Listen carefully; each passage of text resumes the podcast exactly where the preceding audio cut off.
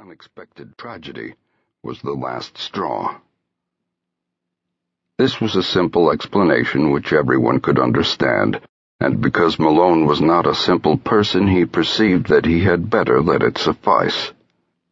To hint to unimaginative people of a horror beyond all human conception, a horror of houses and blocks and cities leprous and cancerous with evil dragged from elder worlds, would be merely to invite a padded cell instead of a restful rustication.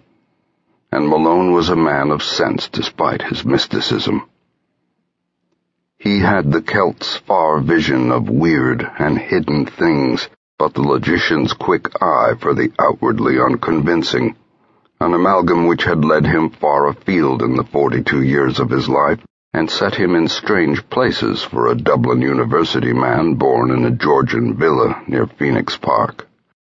And now, as he reviewed the things he had seen and felt and apprehended, Malone was content to keep unshared the secret of what could reduce a dauntless fighter to a quivering neurotic, what could make old brick slums and seas of dark, subtle faces a thing of nightmare and eldritch portent.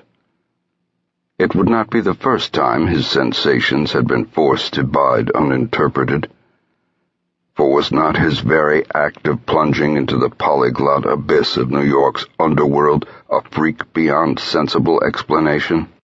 What could he tell the prosaic of the antique witcheries and grotesque marvels discernible to sensitive eyes amidst the poisoned cauldron where all the varied dregs of unwholesome ages mix their venom and perpetuate their obscene terrors. He had seen the hellish green flame of secret wonder in this blatant, evasive welter of outward greed and inward blasphemy and had smiled gently when all the New Yorkers he knew scoffed at his experiment in police work.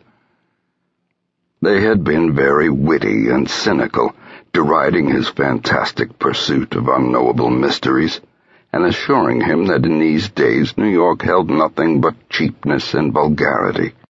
One of them had wagered him a heavy sum that he could not, despite many poignant things to his credit in the Dublin Review, even write a truly interesting story of New York low life. And now, looking back, he perceived that cosmic irony had justified the prophet's words while secretly confuting their flippant meaning. The horror, as glimpsed at last, could not make a story. For like the book cited by Poe's German authority, Es lasst sich nicht lesen. It does not permit itself to be read. 2. To Malone, the sense of latent mystery in existence was always present. In youth he had felt the hidden beauty and ecstasy of things, and had been a poet. But poverty and sorrow and exile had turned his gaze in darker directions, and he had thrilled at the imputations of evil in the world around.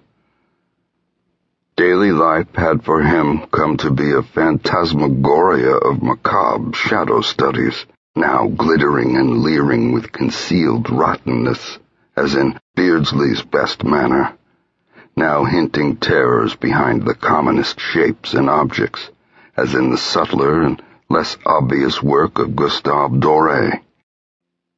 He would often regard it as merciful that most persons of high intelligence jeer at the inmost mysteries. For, he argued, if superior minds were ever placed in fullest contact with the secrets preserved by ancient and lowly cults, the resultant abnormalities would soon not only wreck the world, but threaten the very integrity of the universe. All this reflection was no doubt morbid, but keen logic and a deep sense of humor ably offset it.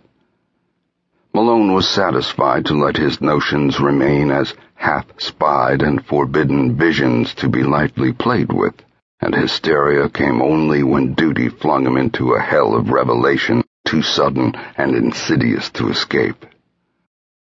He had for some time been detailed to the Butler Street station in Brooklyn when the Red Hook matter came to his notice. Red